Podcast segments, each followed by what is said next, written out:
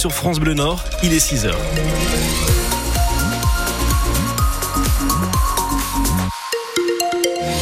À 6h, vos conditions de circulation, tout va très très bien ce matin sur les routes et autoroutes de la région. Odile, attention au brouillard ce matin. Oui, effectivement sur euh, la route notamment, hein, soyez prudents puisqu'il est bien présent en particulier dans les terres.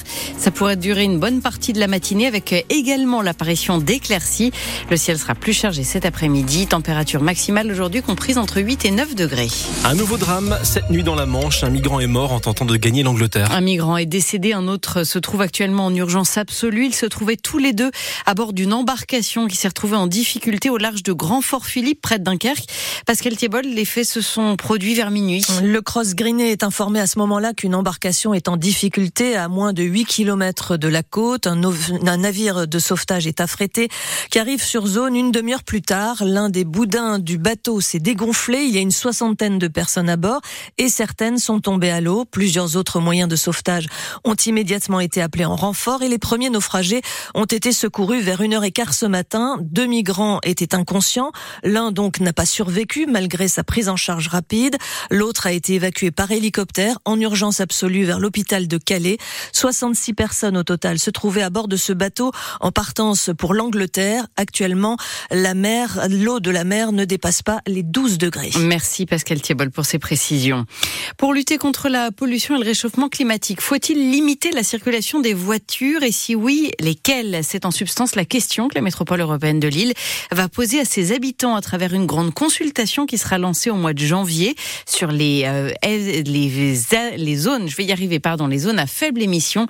Le sujet sera en tout cas au menu du Conseil de la MEL qui se tient ce soir.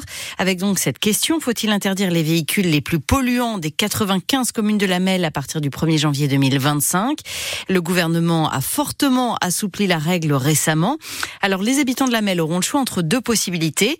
La première, on interdit les véhicules immatriculés avant 97, mais aussi euh, ceux qui ont des vignettes critères 4 et 5. Ça représente 33 000 véhicules. L'autre option, c'est d'interdire seulement les véhicules immatriculés avant 97, 6 000 véhicules concernés dans ce cas-là. Les conséquences, évidemment, sur la pollution ne sont pas les mêmes, explique le vice-président chargé des transports à la MEL, euh, le maire de la Madeleine, Sébastien Leprêtre. Sur le scénario euh, dit de référence, celui que la MEL a, a posé, a déjà délibéré, mais qui est en discussion, à savoir les véhicules non classés et puis ceux qui euh, arborent des vignettes critères 4 et 5. Sur les oxydes d'azote, on serait sur une diminution de 23%. Si on devait être sur le scénario qui est autorisé par le gouvernement, on serait sur les oxydes d'azote sur simplement une diminution de 5%. Donc euh, voilà quels sont aussi les, éléments euh, qui sont mis au débat et qui sont euh, partie intégrante de cette consultation qui démarre au mois de janvier. Mais du côté de l'opposition écologiste à la on craint que cette consultation ne soit jouée d'avance avec le choix du scénario le moins ambitieux et donc qui n'aura quasiment aucun impact sur la pollution. Écoutez Sandy Pauline Ségard, présidente du groupe écologiste à la MEL on a un scénario qui euh, concernerait 1,5% euh, du parc automobile qui circule sur le territoire de la MEL, c'est-à-dire rien. Donc en fait, ce serait vraiment euh, cosmétique et ça n'aurait aucun effet. Alors nous, on demande déjà que ce soit le scénario le plus ambitieux qui soit d'emblée adopté, que le périmètre qui avait été initialement prévu pour la ZFE, c'est-à-dire une petite douzaine de communes, revienne à ça, parce que là, ce qui est envisagé, c'est que ce soit tout le périmètre de la métropole qui soit concerné, sauf que les alternatives à la voiture individuelle sont bien moindres dans des euh, petites communes euh, périurbaines, euh, voire rurales, que dans le cœur urbain. Des propos recueillis par Stéphane Barbero. À la une également, à Saint-Omer, un collégien a créé la panique en menaçant d'autres élèves avec un cutter. Ça s'est passé mercredi matin au collège de la Morigny. Un adolescent de 14 ans a sorti un cutter. Il a menacé deux camarades en criant à l'Akbar. Selon le procureur de Saint-Omer, il n'est pas radicalisé. Il ne connaît même pas la signification de Al-Akbar. Il sera présenté à un juge des enfants dans la journée. À quelques jours maintenant du réveillon de Noël, un réveillon solidaire est élu organisé hier dans le Cambrésis à Trois-Villes, précisément près du Cateau. Repas festif offert à 75 personnes âgées dans la salle des fêtes de la commune et cela à l'initiative de la baraque à. C'est un dispositif créé par les petits frères des pauvres pour lutter contre l'isolement des personnes âgées avec des bénévoles qui se rendent tous les mois dans un village du Cambrésis pour proposer un moment de convivialité.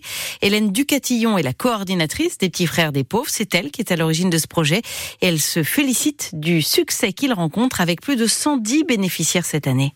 Ils sont contents de se retrouver, de retrouver des autres connaissances, de se retrouver entre générations, parce que des fois entre quelqu'un qui, qui, est tout juste retraité et quelqu'un de 80 ans, bah, ils se sont déjà vus dans le village, mais n'ont pas eu l'occasion de, de, de, se parler. Et après, on a aussi, comme on mélange les villages, bah, certains se retrouvent, retrouvent le, leur village d'enfance. Donc c'est vraiment des, des, liens qui se recréent et qui se, ou qui se créent en fait, hein, avec des nouvelles connaissances. Et en fait, le meilleur vecteur, c'est le bouche à oreille en fait. Hein. Une fois qu'on a euh, qu'une ou deux personnes y ont pris goût, bah, ils en parlent, ils en parlent, ils en parlent. Et en fait, toute cette année, en 2023, on a eu euh, une augmentation de notre nombre de fréquentations, puisque bah, je pense que certains donnent envie aux autres de venir et ça a fait effet boule de neige. Un témoignage recueilli par Louise Forbin. Et on reste dans la thématique de Noël, mais côté porte-monnaie. On le disait, hein, le panier France Bleu spécial Noël qu'on vous dévoile ce matin. Et donc un repas pour six personnes va vous coûter tout compris en moyenne cette année plus de 144 euros. C'est 22 euros de plus que l'année dernière à cause de l'inflation. Alors pour alléger la facture, de nombreux consommateurs se détournent des produits habituellement phares tels que le foie gras ou le champagne. On y reviendra dans le journal de 6h30. L'Union européenne donne son feu vert aux négociations d'adhésion à l'Ukraine. Les 27 s'accordent pour ouvrir ces négociations. La Hongrie de Viktor Orban, qui était fermement opposé à l'entrée de l'Ukraine, ne s'y est pas opposé. France Bleu Nord, 6h06. En football, tout bon pour le LOSC. Les Dogs sont qualifiés pour les huitièmes de finale de la Ligue Europa Conférence. Et vous l'avez vécu avec nous sur France Bleu. Hier, les footballeurs lillois qui ont battu à domicile l'équipe de Klaxvik, le club des îles Féroé 3 à 0. Trois pénalties qui permettent donc aux Lillois de ne pas passer par la case barrage. Contrat rempli donc pour les Dogs. Analyse notre consultant Grégory Taforo, ancien capitaine des Dogs. On n'en attendrait pas moins forcément avec le voilà c'était une poule assez assez peu relevée. Euh, Lille finit premier mais sans euh, voilà sans, sans gloire on va dire. Logique respectée. Maintenant les choses sérieuses vont commencer euh, bah, sur sur ces prochains tours et puis après il faudra aussi se prendre au jeu. C'est euh, une compétition euh, qui a le mérite d'être vécue en tout cas et d'être jouée surtout et qui peut servir aussi pour le championnat. Donc il faut il faut se prendre au jeu, être patient et puis et puis essayer d'enchaîner les matchs les uns après les autres. En tout cas c'est une première étape de franchie et un objectif rempli assez assez logiquement. Grégory Taforo qui était au micro de France Bleu hier avec Adrien Bray. Et rendez-vous donc pour ces huitièmes de finale les 7 et 14 mars prochains. Il est 6